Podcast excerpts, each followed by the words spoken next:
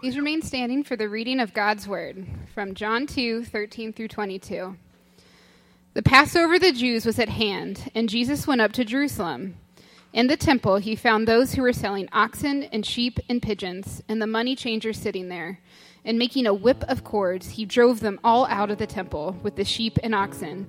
And he poured out the coins of the money changers and overturned their tables. And he told those who sold the pigeons, Take these things away. Do not make my father's house a house of trade. His disciples remembered that it was written, Zeal for your house will consume me. So the Jews said to him, What sign do you show us for doing these things? Jesus answered them, Destroy this temple, and in three days I will raise it up. The Jews then said, It has taken 46 years to build this temple, and will you raise it up in three days? But he was speaking about the temple of his body. When therefore he was raised from the dead, his disciples remembered that he had said this, and they believed the scripture and the word that Jesus had spoken. Good morning. The kids are dismissed for kids' class. They're just excited. I mean, who isn't excited to go hang out with Mr. Jimmy? All right. And I invite you to open in your Bibles to Mark chapter 11. It's Mark chapter 11, verses 12 through 25. Mark 11, verses 12 through 25. Well, what we're going to g- jump into today, if I'm just honest, is, is a bit of a tricky passage, uh, even to teach through and preach through, because it gets misused and abused a lot. It looks like Jesus just gets mad at a tree and kills it. Um, it looks like he gets just mad at these people in the temple, just starts tossing tables. And I want to say that there's actually something else that's happening in the passage, that this is an enacted parable. It's a parable that Jesus is teaching, and he's acting it out for them when we look at this fig tree and then what he'll do in the temple. Enacted parables are not new to the Bible when we get to the book of Mark. We can think of things like uh, the prophet Jeremiah being told to wear a yoke and walk around and tell Israel in the same way that I'm wearing this wooden yoke, something that they would usually put on livestock, and it made him look like a slave. You will be slaves to Babylon, and you will be put under the yoke of Babylon. Of Babylon, we can think of the prophet Ezekiel lays down on his side and makes this like model version of Jerusalem, and then acts out the siege of Jerusalem. It looks like a kid almost playing with toys. It's like weird that he does this, but God tells him to do it because he is warning them what's going to happen. And then finally, maybe the most outlandish of all the enacted parables of the prophets. And I'm going to put it up on the screen because you probably wouldn't believe me if I just told you what happened. But in the book of Isaiah, Isaiah is told to go around and preach naked. Look at Isaiah 20, verses 3 and 4. It says this And then the Lord said, As my servant Isaiah has walked naked and barefoot for three years, as a sign and a portent against Egypt and Cush, so shall the king of Assyria lead away the Egyptian captives and the Cushite exiles, both the young and the old, naked and barefoot, with buttocks uncovered, the nakedness of Egypt. You might not like the preaching sometimes at Redemption Hill, but guess what? It can get worse. All right? These are enacted parables. They're not new to the book of Mark. They're not something new that Jesus is doing. When Jesus comes and we look at verse, Mark chapter 11, verses 12 through 25, that's what I want us to see. That Jesus, as the true, better prophet who's coming to fulfill all that's been prophesied in the Old Testament, he's still grabbing from that tool belt that God has been using for, for thousands of years to communicate to his people. And so he uses this fig tree to teach us something about the temple. And the, the thing that I would really push to see that is in this passage, it's, it's a sandwich. It's a literary sandwich. We talk about a fig tree, we talk about the temple, and then the fig tree shows back up. And that's a good way for us to see that in a language where there's no punctuation, they're just writing all in capital letters, all strung together. It's a way the author is able to tell you look, these things are coming together. And Jesus is teaching you something about the temple by utilizing this fig tree. So, no, Jesus doesn't get mad and just curse a fig tree. And you're not justified when you stub your toe to curse whatever you stepped on, right? Legos can't be cursed in the name of Jesus uh, for those of you who have children. But we actually have to show some self control.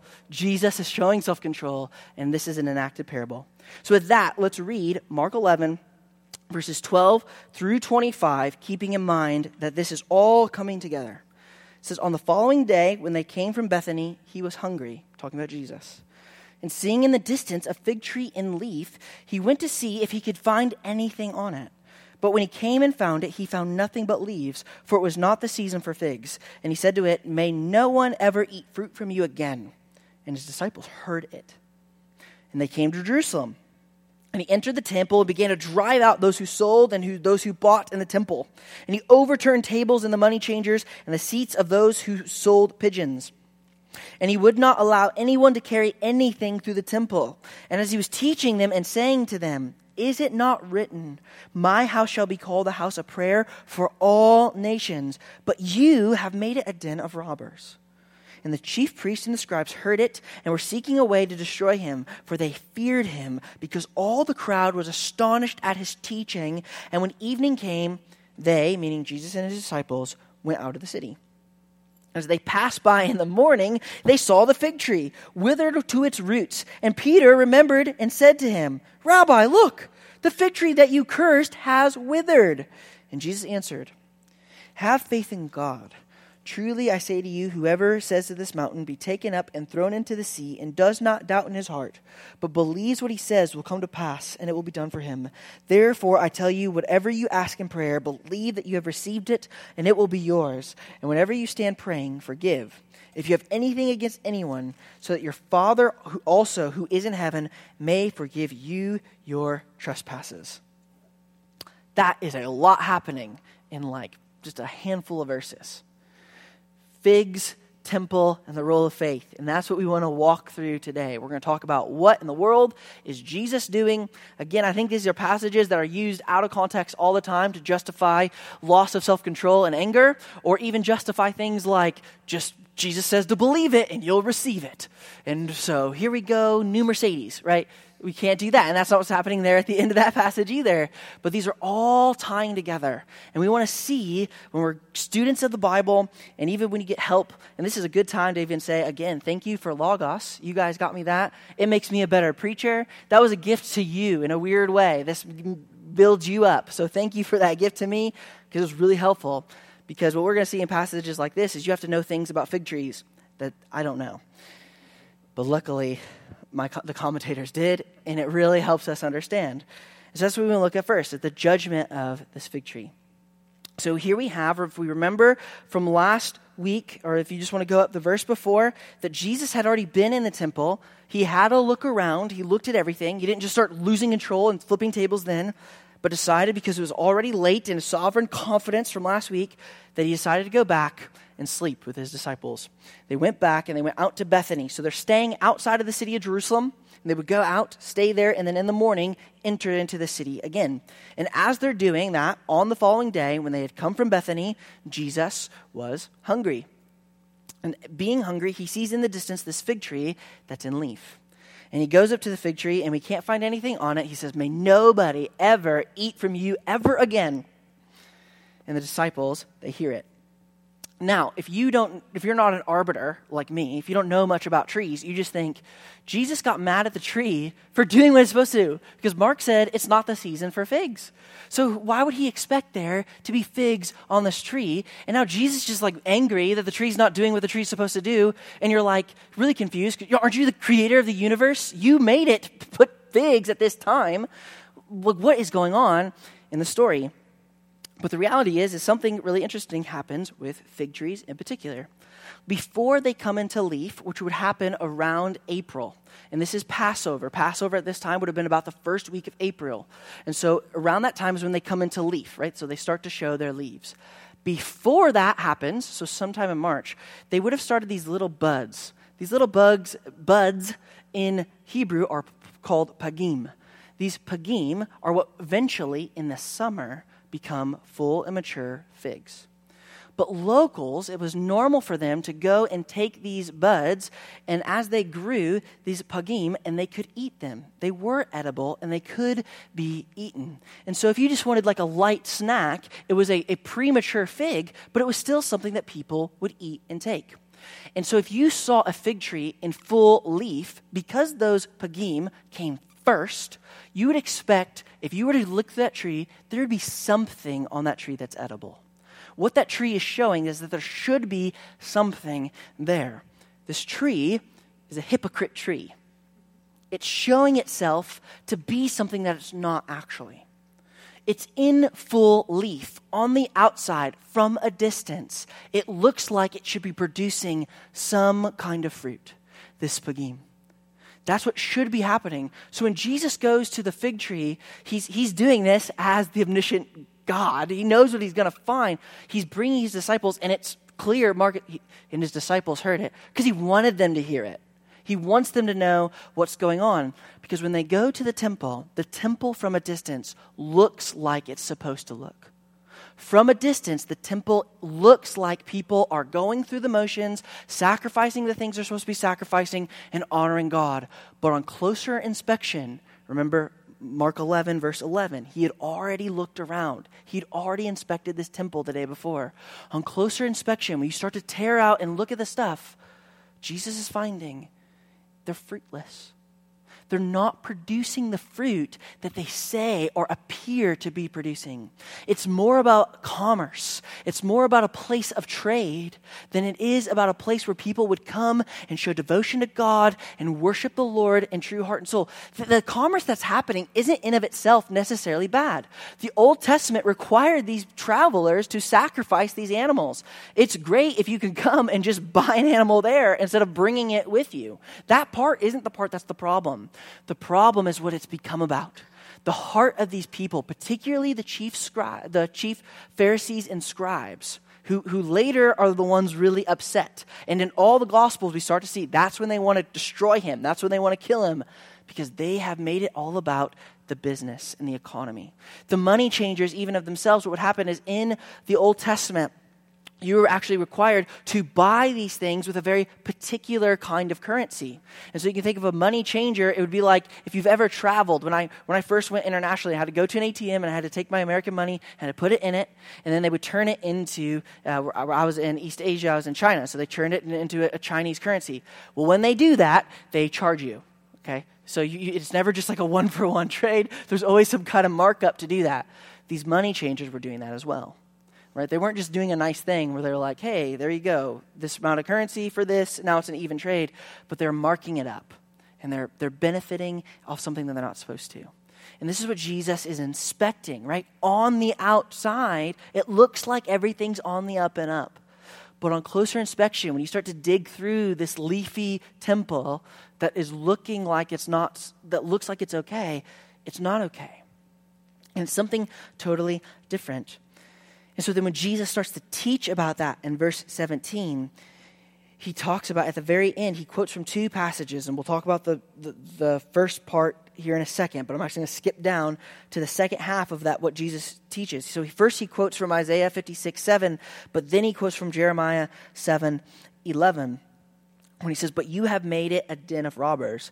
And in the book of Jeremiah, chapter 7, that's what's happening. He, these people are coming to the temple and they're worshiping false gods, but then running to the temple and still sacrificing to Yahweh, the one true God. And they're saying, the literal saying, it's the temple, it's the temple, it's the temple. And Jeremiah is saying, don't use God's temple to justify your sin. See, what they're saying is, I can sacrifice to Baal because if I do that, then I go and sacrifice to Yahweh and he forgives me of any sin that I might have done. And they're cheapening God's grace.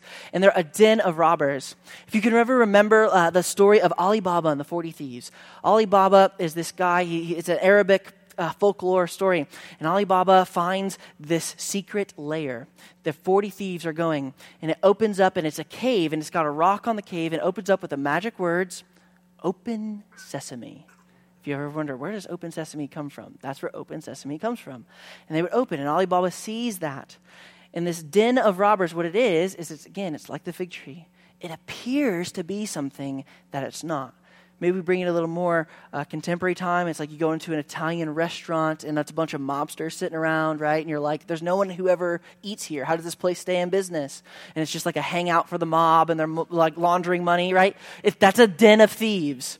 It's a place that on the outside looks like one thing, but on the inside, evil people are doing evil things. And that's what Jesus is claiming. He's saying, just like in Jeremiah's time, where people were taking advantage of the temple and saying, It's the temple, it's the temple, we're all good, nothing to see here. Don't inspect this too closely. He's saying that again. You've made my house into a den of thieves when it's supposed to be a place where everyone from all nations can come and pray to me. And what we see in this passage is that produces in Jesus this holy wrath against hypocrisy. And it results in Jesus then disrupting those temple practices. So if I can jump back up a couple verses there, we says, and he came to Jerusalem, and he entered the temple, and he began to drive out those who sold and those who bought in the temple, and he overturned the tables of the money changers and the seats of those who sold pigeons. And he would not allow anyone to carry anything through the temple. This is a disruption. Jesus is making it so they cannot carry out their bad, false, sinful sacrifices. This is not some kind of like uh, loss of self control. Somebody makes you angry, and so you just like lose it on them, and then you're like, I can justify that anger because they did something bad to me. That's not what's happening. Jesus is disrupting their ability to go before a holy God and sacrifice and do things that would bring them more shame and dishonor. God does not like these sacrifices. He does not see them as acceptable. We see that all throughout the Old Testament. That when people bring sacrifices to the Lord that are not honorable and true, God is angered. He judges the people for that. And Jesus is disrupting that flow in his judgment. And even his judgment is saving them, saving them from themselves. He's disrupting their sinful pattern. And I think that's what we can take away from this passage is that Jesus sees you when you're putting it all on the outside and everything looks like it's supposed to look. You come in, you do the right things, you wear the church clothes, you dress your Sunday best, whatever it is. You say the things that mom and dad want you to say. You know when you act like them. You say the things that your wife or your husband want you to say, but man, you've got your own secret thought life going on. And if anybody could just pull back the branches a little bit, they can expect and see that you're really not as fruitful as you're putting on. That causes in Jesus this holy wrath, and his commitment and love for you is he will come in and he's going to disrupt your ability to continue to live in those sinful habits. That Jesus will come and he'll flip the tables and he'll mess up the money, he'll throw around coins. Why? Not because he's lost control not because he's just so angry and he can't keep it together, but because he is passionate about his people. He's passionate about your holiness and my holiness. And because he has saved you by his precious blood, he has committed himself to you. As we just sang, he will hold us fast. But he does that by holy means, even if that means disrupting your life. God will disrupt your life if, it, if that is what it takes and requires to get you back to Him so that you're not like this tree and not like this temple, putting on a front, looking leafy and healthy, but on closer inspection, fruitless. And that's the good news that we have that we have a Savior who is so committed to us that He will disrupt us. Now, the reality is, is we can only rightly interpret those disruptions and understand that Christ actually loves us, and even in his judgment in our lives is doing that out of love, if we actually understand what the rightful purpose, not only that he is doing in our life, and that's what we see here. We talk about the temple. What is the purpose? What is God trying to do and accomplish in the world? We can only get that part right. We can only see what we're seeing in the front half of this passage if we understand the purpose of the temple. So that's where I want to look at verses 15 through 21. I know we're overlapping it's a hard parable. We need to do that. We got to overlap a little bit today. So again, he came to Jerusalem and he entered the temple and he began to drive out those who sold and those who bought in the temple and he overturned the tables and the money changers and the seats of those who sold pigeons and he would not allow anyone to carry anything through the temple and he was teaching them and saying to them is it not written my house shall be called a house of prayer for all nations but you have made it a den of robbers and the chief priests and scribes heard it, and they were seeking a way to destroy him, for they feared him, because all the crowd, was astonished at his teaching. And when evening came, they went out of the city. And as they passed by in the morning, they saw the fig tree withered away at its roots. And Peter remembered and said to him, Rabbi, look, the fig tree that you cursed has withered. So, this is what we want to see that Jesus is restoring the temple to what it's supposed to be, but in a progressive kind of way. And here's what I mean the temple at the end of this week is going to be no more. There will be no more need for the sacrifice of sin through bulls and goats. Jesus is going to be that once and for all sacrifice for sin. And what we know from the Bible as well is that Jesus has been teaching that he, in fact, is the, the new temple. Jesus has said that in the book uh, of John. He tells them, I'm going to tear down this temple and rebuild it in three days. And at the time, the disciples don't get it, but John tells us we understood after he rose from the dead, he was talking about his body. And John has been using language throughout that book of John to say that when Jesus came, he came to tabernacle amongst them, which is a weird thing to say, but he's saying that because he wants us to see Jesus is the temple. Because throughout the Old Testament, if you're ever like, why do I have to read through Exodus about these like 500 chapters is what it feels like about poles being put up and this stuff. It's like, I don't understand what's happening. What's happening is the temple. Hey, Simon is the temple is the dwelling place of God. It's where God is going to meet with his people. That's what the temple is supposed to be. And what better way that God meets with us is what? God meets with us in his son, Jesus Christ. Jesus is the new and better temple. And then what happens in the temple is Jesus dies for our sins, he raises from the dead, and the Holy Spirit falls on his people at Pentecost. And the Spirit of God comes to dwell with people where? In us in the church. In 1 Peter uh, chapter 2, we're told that we are living stones being built up into a holy house that God might dwell in, and that Jesus is the chief cornerstone. See, when we talk about the church and we joke around about putting up pipe and drape, we've, we've joked around about tabernacle stuff. That is a joke because the tabernacle is right here. It's the people. Churches are not buildings and have never been buildings. Churches are a group of people who have committed to one another because that is the dwelling place of God. The dwelling place of God is in the people who have been redeemed by God because they believe in Jesus Christ, his son. And what Jesus is teaching is he's saying, all this temple, it's going away. And we're going to see that when he dies on the cross, the, the curtain to the Holy of Holies gets torn in two, and access to God becomes to all people of all nations. Because, like I said, so he's doing that. He's disrupting all that. And he says here in verse 17, as he is teaching them and saying, he quotes from the book of Isaiah, Isaiah 56. Is not is it not written? So he's putting some authority. Like I want you to know, I'm not just making this up right now. Is it not written in the Old Testament? This was always the plan. My house shall be called a house of prayer for all nations.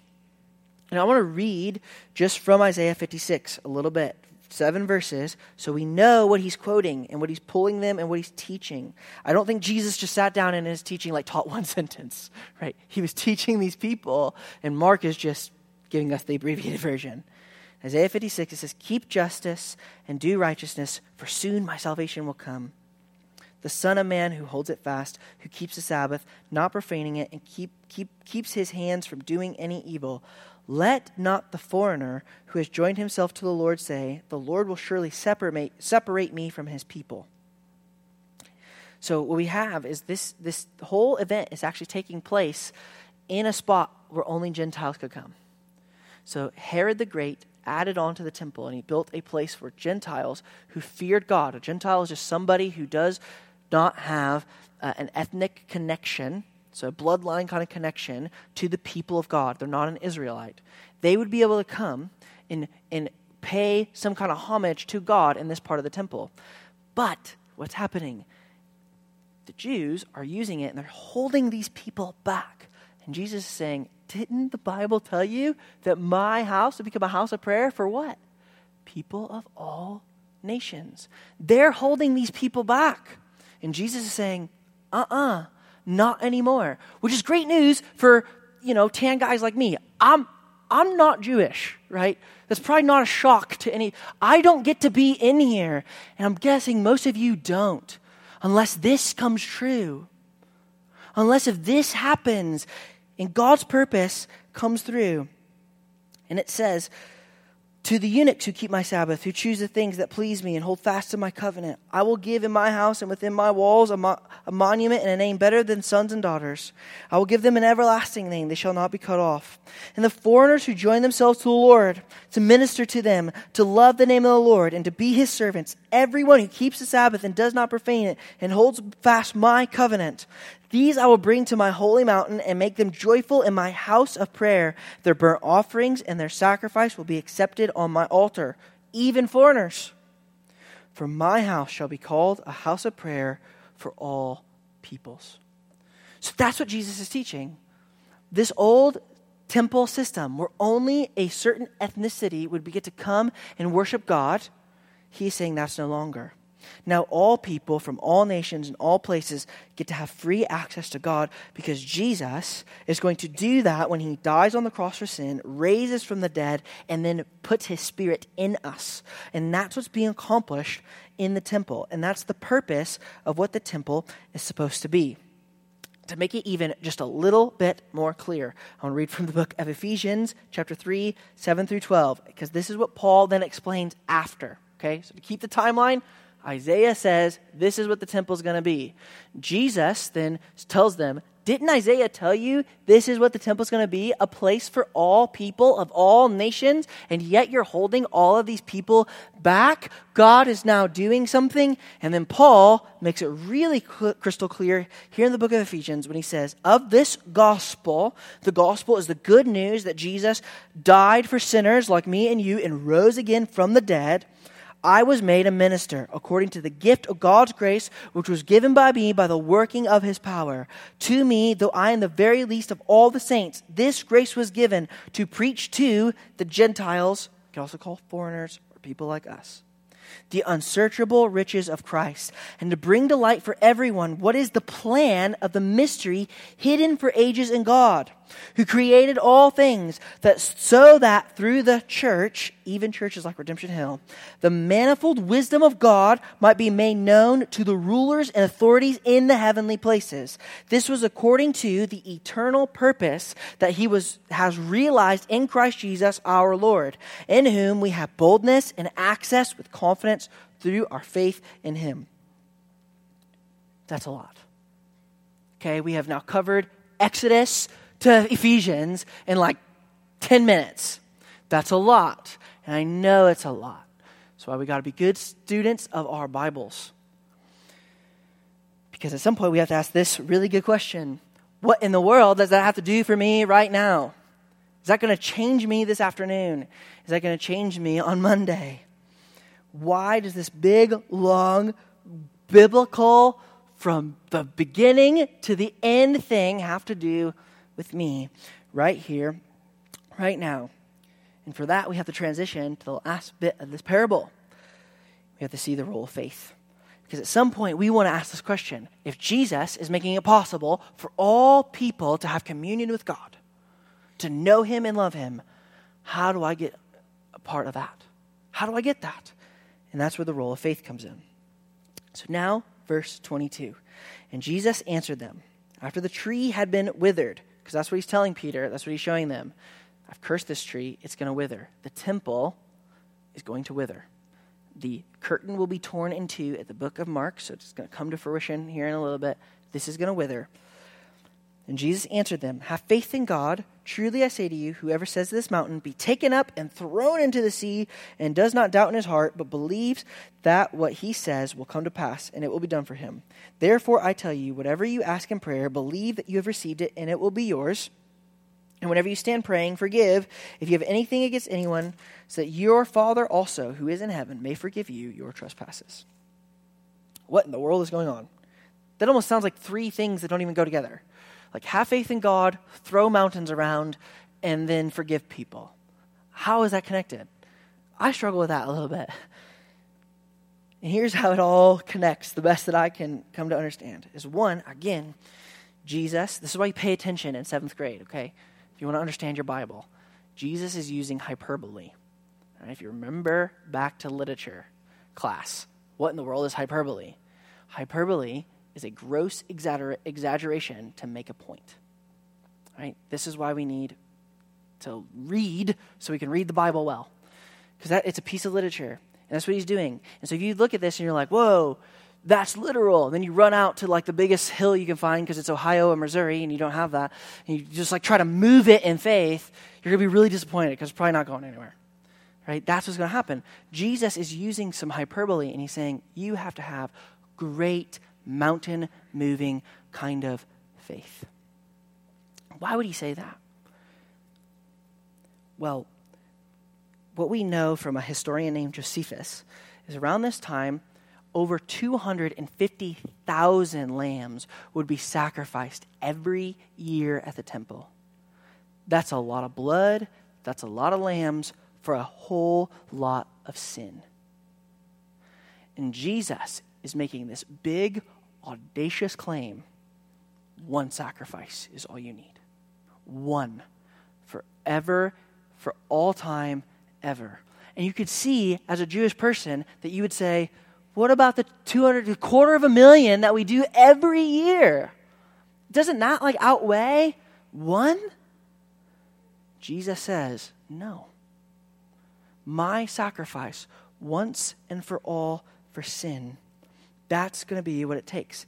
1 Peter 3:18 he tells us this, for Christ also suffered once for sins the righteous for the unrighteous, that he might bring us to God, being put to death in the flesh, but made alive in the Spirit. You need great faith because you have great sin. And the reality is, is every one of us in this room has this nagging, won't go away tendency, even as Christians, to say, but I got to earn it. I just got to earn it. You commit that sin again, again, there's no way he's going to take me back. I've got to bring something to the table. God only loves me if I read my Bible every morning and pray. Then he'll love me. God only loves me if I never lose it on my kids.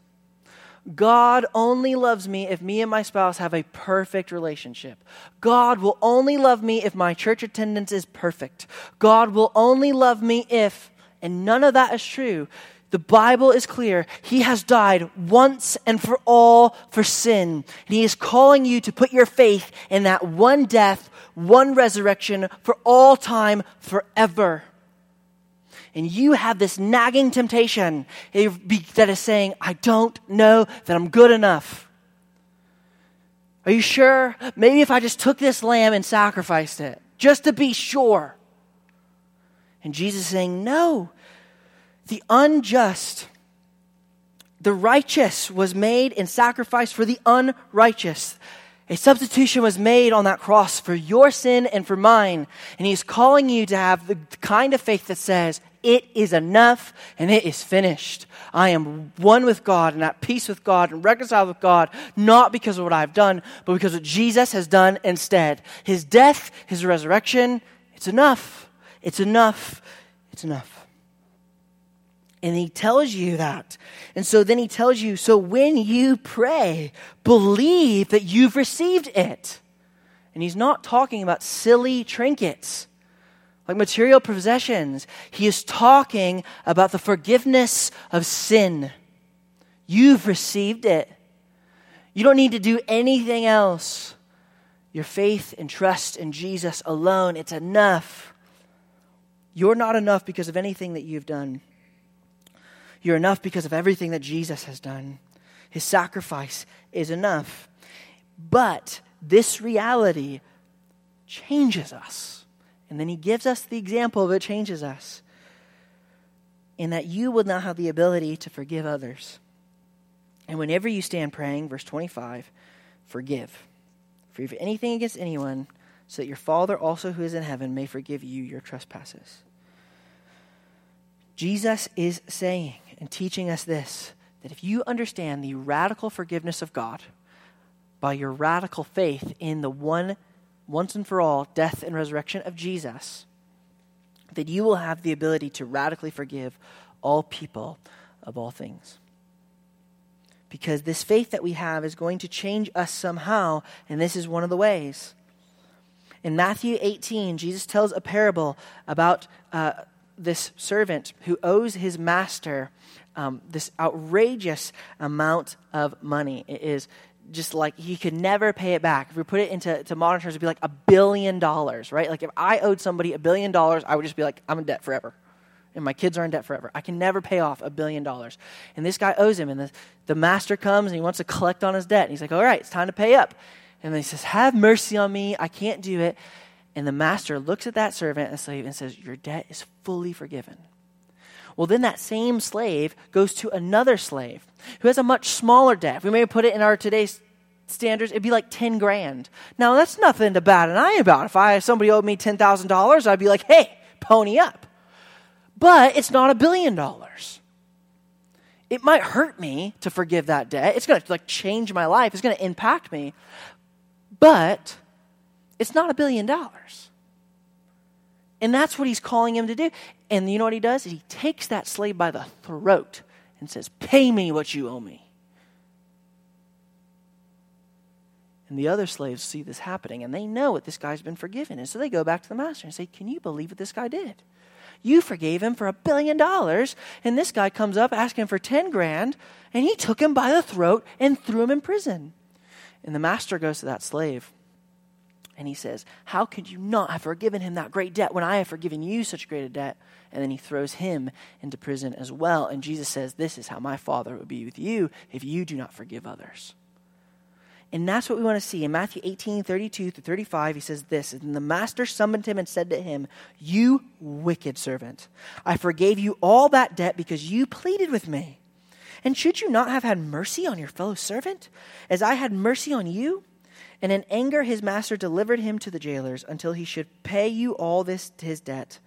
So also my heavenly Father will do to every one of you if you do not forgive your brother from your heart.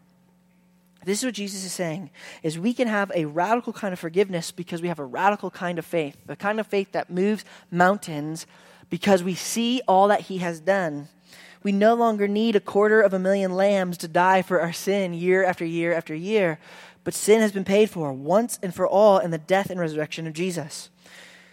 Through him, you can have forgiveness of sin and you can be free. And I want you to hear that. You can be free to forgive others their sins as well. Because if you refuse forgiveness, you will harbor bitterness.